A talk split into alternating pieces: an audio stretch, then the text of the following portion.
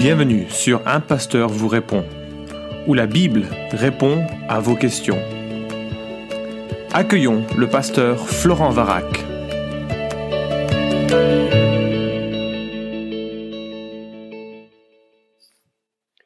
La question est posée. Bonjour, le Nouveau Testament parle parfois de l'onction d'huile aux malades. Marc 6, 13, Jacques 5, 14. Qu'en est-il de cette pratique? Quelle est sa signification et son but? Est-elle encore pratiquée encore aujourd'hui D'avance merci, bien fraternellement. Alors merci pour euh, la question. Tu cites euh, un premier texte qui conclut le mandat euh, de Jésus aux apôtres en Marc chapitre 6. Et Jésus vient de leur donner un peu des, consignes pour une sorte de stage missionnaire. Et le texte nous rapporte, versets 12 à 13, Ils partirent donc et proclamèrent qu'il fallait changer de vie. Ils chassaient aussi beaucoup de démons et guérissaient de nombreux malades en les oignant d'huile. Alors, euh, il faut remarquer que les autres évangiles ne parlent pas de l'onction d'huile dans ce texte plus particulier. Et il faut aussi remarquer que les modes opératoires des guérisons de Jésus et des apôtres étaient assez diversifiés.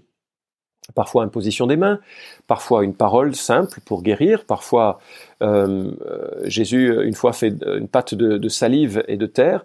Et, ceci nous montre qu'on ne doit pas vraiment rechercher une norme dans, les pratiques de, Jésus et des apôtres.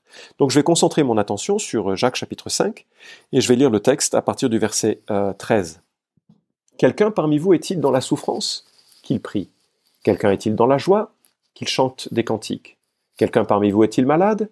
Qu'il appelle les anciens de l'Église et que ceux-ci prient pour lui en loignant d'huile au nom du Seigneur. La prière de la foi sauvera le malade et le Seigneur le relèvera. Et s'il a commis des péchés, il lui sera pardonné. Confessez donc vos péchés les uns aux autres et priez les uns pour les autres afin que vous soyez guéris. La prière agissante du juste a une grande efficacité.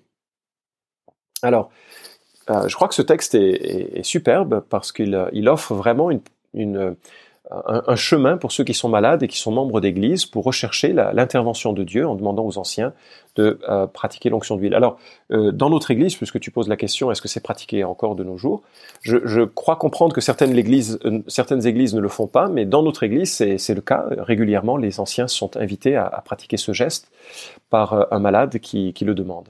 Alors, euh, la maladie dont il est question est non définie, euh, en grec asthénie, euh, enfin asthénia, qui nous a donné asthénie, littéralement c'est quelqu'un qui est sans force. il faut représenter le monde de l'Antiquité comme un monde avec de grosses difficultés par rapport à la maladie.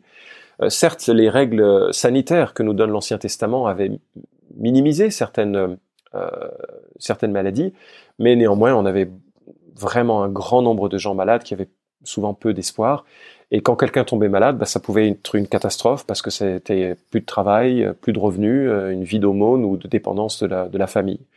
Et donc c'était très très compliqué. C'était souvent euh, aussi euh, euh, une exclusion sociale. Et donc l'apôtre, euh, enfin non pas l'apôtre, pardon, c'est le demi-frère de Jésus, c'est Jacques qui écrit ces lignes pour encourager à ce que le malade appelle les anciens. Donc ça doit venir du malade qui fait cette demande aux anciens. Alors pourquoi les anciens? Je répondrai donc à plusieurs questions euh, en correspondant à ce texte. Pourquoi les anciens? Euh, probablement parce que c'est le groupe euh, d'hommes qui représente la l'autorité de l'Église et qui sont là pour aussi exercer un rôle de, berger. Alors, je ne veux pas définir ce que sont les anciens, c'est pas l'objectif de ce podcast, mais dans la Bible, ils sont toujours mentionnés au pluriel et ils sont toujours associés à la responsabilité de, de l'Église. Alors, que ce soit les anciens de l'Église, euh, nous montre que l'action la, principale euh, qui est visée ici, hein, c'est c'est la prière, c'est pas quelque chose qui euh, euh qui dépend d'une action médicale, hein, parce que euh, tu vas voir dans un instant que parfois on a pensé que ça qui venait passer de la pommade. En réalité, non, ce sont les anciens qui viennent essentiellement prier. Et qu'ils soient là, c'est aussi l'opportunité de discuter, puisque à la fin du texte, il est question de confession des péchés. Et il peut y avoir vraiment un travail pastoral d'accompagnement de l'individu dans ces situations qu'il qu'il qu rencontre. Donc pourquoi les anciens? Parce que c'est l'autorité de l'Église. Deuxièmement, pourquoi l'onction d'huile? Ben, Parce que Dieu le demande, euh, même si je remarque que l'accent est placé sur la prière. Il n'y a qu'un seul verbe qui est à l'actif, c'est le verbe que ceux-ci prient pour lui. Donc tout l'accent placé en Jacques, est sur la prière. C'est vraiment l'action principale. Moindre d'huile le patient, c'est un participe présent qui dépend de ce verbe euh, qui est à l'actif, qui est donc un verbe en position seconde. Alors, dans le, Nouveau Testament, il y a deux verbes qui euh, traduisent le même geste, d'oindre d'huile. L'un décrit l'acte de se parfumer ou d'embaumer, de verser du parfum, comme euh, cette dame qui a versé sur les pieds du Christ un parfum de grand prix. Et puis l'autre décrit le geste cérémoniel de consécration, d'envoi et de dédicace. Et donc, euh, tu imagines bien que c'est le premier verbe qui est utilisé, qu'il s'agit de, parfumer ou d'embaumer. et, et, donc, ça a fait dire à certaines personnes que c'était un geste donc presque médical qui était fait. Euh, on demanderait aux anciens de venir passer de la pommade. Mais euh, euh, surtout que l'huile, effectivement, était un remède quasi universel dans l'Antiquité. Il n'y avait pas beaucoup de médicaments. Et, on trouve à plusieurs reprises, même dans la Bible, ce symbole un peu de, l'huile qui guérit. Le problème de cette perspective, c'est que les anciens ont autre chose à faire que de passer de la pommade aux malades. en plus, il y avait des malades, il y avait des médecins à l'époque, et à la rigueur, on aurait demandé aux diacres de faire ce service, ce, travail, euh, ou bien que ce soit un acte réalisé par l'ensemble des membres de l'Église. Alors, mon idée à moi, c'est que euh, l'onction d'huile symbolisait pour le malade l'action guérissante que Dieu voulait parfois réaliser dans une vie. Et les anciens étaient invités à prier tout en utilisant un, moyen imagé, un moyen qui image euh, l'action médicale pour euh, euh, symboliser l'intervention guérissante de Dieu. alors, est-ce que ça voudrait dire que les malades ne devaient pas prendre de médicaments? Absolument pas. Je, crois au contraire que c'est comme c'est symbolique que ça peut tout à fait accompagner une prise de médicaments.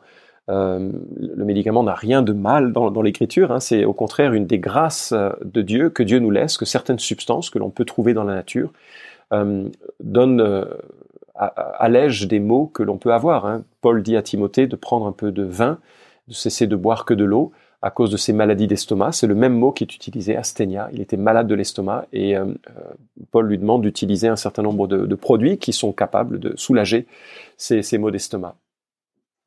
Alors, euh, certaines églises euh, m'ont dit, euh, enfin certains frères m'ont dit que dans leurs églises, ils ne pratiquent pas l'onction d'huile puisqu'ils disent l'important c'est de prier. Et ils ont raison que l'important c'est de prier, mais moi je ne veux pas être plus royaliste que le roi ou constater que si Dieu me demande l'onction d'huile, je vais faire l'onction d'huile.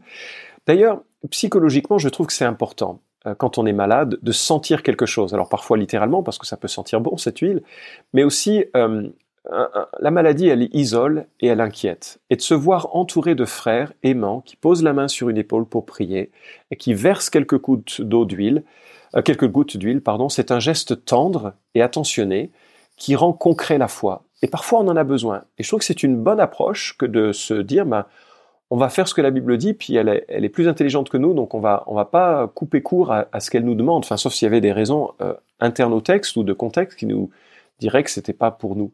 Mais, je vois dans ce geste quelque chose qui est, un geste pédagogique, et à ce titre, il faut pas s'en priver. De la même manière qu'il faut pas se priver du baptême, parce que sous prétexte que ce n'est qu'un geste pédagogique. Oui, c'est un geste pédagogique, mais c'est un geste que Christ commande. Donc on va le vivre, et on va le vivre aussi intensément, et aussi dans la plénitude de ce euh, de ce, que ce geste évoque. Alors, est-ce que la guérison est promise? Verset 15 nous dit, la prière de la foi sauvera le malade, le Seigneur le relèvera on dirait que le texte est catégorique. Hein. Euh, est-ce que ça veut dire que la guérison est, systématique? Je connais beaucoup de frères qui sont très insistants pour euh, mettre en avant une guérison automatique. Euh, ils disent par exemple que Jésus est le même hier, aujourd'hui, éternellement. Alors comme il a guéri dans le passé, il guérira dans le futur, mais malheureusement, c'est une très mauvaise compréhension de Hébreu 13.8 parce que il faut faire la différence, différence entre ce que Jésus est et ce que Jésus fait. Effectivement, il est le même, mais ce qu'il fait est différent. Dieu fait des choses différentes en fonction des, temps, des siècles, des moments. Son programme n'est pas euh, homogène. Par exemple, il y a eu un moment de déluge et c'est un moment qui a cessé, qu'il ne, refera plus. Il l'a lui-même promis. J'ai déjà abordé ces questions un peu de, de promesses de guérison dans d'autres podcasts, donc je vais, euh, je vais, euh, je vais écourter. Mais je ne pense pas qu'il y ait une promesse absolue, et voilà pourquoi. D'abord, dans le contexte euh, proche de Jacques, nous savons euh, les souffrances de Job euh, qui sont évoquées et qui nous montrent que la, maladie, la souffrance des hommes a parfois duré, même si un jour ils ont été relevés. De la même manière, il est possible que Dieu permette que nous tombions malades et que le Seigneur nous relève immédiatement et que parfois le Seigneur nous relève plus tard et que parfois, hélas, ou heureusement, il nous relève avec la résurrection lorsqu'il reviendra nous prendre pour être euh, avec lui. et donc, lorsqu'il est question que la prière de la foi sauvera le malade, il faut peut-être élargir un petit peu la notion de salut, parce que c'est aussi la notion qu'il va relever ou donner des forces au malade, qu'il va lui donner de vivre avec la, présence de Dieu, la, conscience que Dieu l'appelle à un moment peut-être difficile, mais où euh, ben, Dieu va glorifier son, nom au travers de cette situation difficile. N'est-ce pas? On a en 2 Corinthiens chapitre 12 l'exemple de Paul qui a supplié à trois reprises Dieu de lui ôter cette chair, euh, cette épine dans sa chair, et Dieu lui a dit, euh, ma grâce te suffit ma puissance s'accomplit dans ta faiblesse. Et donc parfois, dans les situations de, détresse, nous pouvons simplement nous remettre à Dieu qui agira en son temps. Donc il n'y a pas, à mon sens, une promesse absolue, mais il y a la promesse que Dieu entend. Et moi, j'ai souvent entendu des, euh, malades qui avaient demandé l'onction d'huile. Parfois Dieu a guéri, et parfois Dieu n'a pas guéri, mais ce que j'ai entendu, c'est le secours euh, que Dieu a accordé de façon toute particulière et personnelle à l'individu qui passait par là. Dernière euh, question, est-ce que l'on est malade parce que l'on est pécheur hein, Puisque le verset 15 euh, et 16 nous dit, s'il a commis des péchés, il lui sera pardonné. Confessez donc vos péchés les uns et les autres, et priez les uns euh, pour les autres afin que vous soyez guéris. La prière agissante du juste a une grande efficacité. Alors il faut être prudent, parce que dans un certain sens, oui, le péché euh, a engendré la maladie. Hein. Euh, c'est ce que nous dit euh, Romains 8, 22. La création tout entière soupire et souffre des douleurs de l'enfantement. Les virus, les bactéries ne sont pas n'ont pas été créés de cette, en tout cas avec cette cet effet en Genèse chapitre 1 et 2, mais ça fait partie de ce que le monde a été tordu avec la chute issue de Genèse chapitre 3. Et oui, il peut arriver que parfois Dieu tente de euh, attirer notre attention sur quelque chose par la maladie. C'était vraisemblablement le cas en 1 Corinthiens 11, 28 à 32. Euh, et c'est euh, une fois, Jésus le relève à, quelqu'un qu'il guérit en disant, voilà, tu as été guéri, ne pêche plus de peur qu'il ne t'arrive quelque chose de pire. Donc ça peut arriver que ce soit le cas. Mais néanmoins, je peux vous suggérer que dans la plus grande majorité des cas, ce n'est pas le cas. regardez la situation de Job et euh, les accusations euh, erronées de ses amis. Regardez également 2 Timothée 4.20, Eraste est resté à Corinthe, j'ai laissé Trophime malade à Milet, rien ne nous dit que Trophime ait été euh, responsable de cela. Philippiens 2.27, Épaphrodite a été malade, en effet, et tout près de la mort, mais Dieu a eu pitié de lui, et non seulement de lui, mais aussi de moi. Et donc Dieu nous, nous, a laissé, ici quelque chose qui montre que parfois on peut être malade sans que ce soit la cause d'un péché. Euh, j'ai devant moi le, euh, le, témoignage de Johnny Tada Erickson, qui est une femme extraordinaire, tétraplégique, qui a beaucoup écrit sur son témoignage, sur sa souffrance, mais aussi sur la victoire que Dieu lui a donnée. Et elle parle de sa participation fréquente aux réunions euh, de guérison hein, de Catherine Kuhlman, de Wimber, etc., de toutes les promesses erronées qu'on lui a laissées. Et je te cite son témoignage. J'avais déjà reçu l'onction d'huile. Un nombre incalculable de personnes m'avaient imposé les mains. Et je me disais, c'est vraiment bien parce que cela veut dire qu'on on fait tout ce qui est nécessaire. Toutes les mesures imaginables, des pasteurs qui vous imposent les mains, l'huile, les prières, les péchés que je confessais, j'ai tout essayé.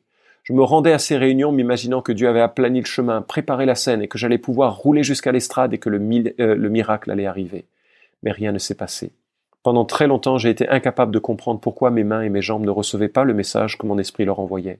Je me rappelle les regards que je portais à mes membres comme s'ils étaient distincts de ce que j'étais et de ce que je pensais. Mon cœur et mon esprit disaient Tu es guéri, mon corps. Je voulais m'assurer que j'avais la foi avec un grand F. Et hum, fin de citation. Et en fait, euh, comme elle n'était pas guérie, les gens lui ont dit qu'elle avait un péché non confessé, ce qui est terrible, ce qui est terrible. Et hum, euh, moi, ce que je fais dans la confession, euh, dans ce temps d'onction d'huile, je pose la question est-ce qu'il y a dans, dans ton cœur et aussi aux anciens, est-ce qu'il y a dans nos cœurs quelque chose que Dieu voudrait relever et qu'on a besoin de mettre à la lumière? La beauté, c'est que le christianisme rassemble non pas des gens parfaits, mais des gens pécheurs qui peuvent parfois dire mais voilà, moi, je, voudrais dire que j'ai vécu cette situation, que j'ai péché dans ce domaine, j'ai besoin de grâce. Ça doit pas être le cas, euh, euh, ça doit pas être euh, un voyeurisme, ça doit pas être euh, non plus une sorte d'introspection infinie. Euh, ce que je sais, c'est que les gens qui confessent des péchés à ce moment-là sont très très conscients qu'ils ont besoin de mettre à la lumière quelque chose. C'est la beauté de la grâce de pouvoir simplement évoquer ces choses avec euh, avec la confidence, euh, le secret des anciens, et les anciens peuvent prier comme euh, d'autres frères pécheurs euh, en demandant à Dieu la grâce, en demandant à Dieu l'intervention de euh, intervention guérissante, ou bien, et ça peut souvent être le cas, l'intervention de la un sentiment d'apaisement parce qu'on a pris conscience que notre péché a été euh, pardonné. En résumé, l'onction d'huile est un geste symbolique qui accompagne la prière. Il faut le pratiquer avec simplicité et avec foi, et dans la lumière quant à notre euh, marche avec Christ. Merci d'avoir écouté cet épisode d'un pasteur vous répond. Posez vos questions en nous envoyant un email à question@toutpoursagloire.com. Retrouvez cet épisode et tous les précédents sur notre site toutpoursagloire.com.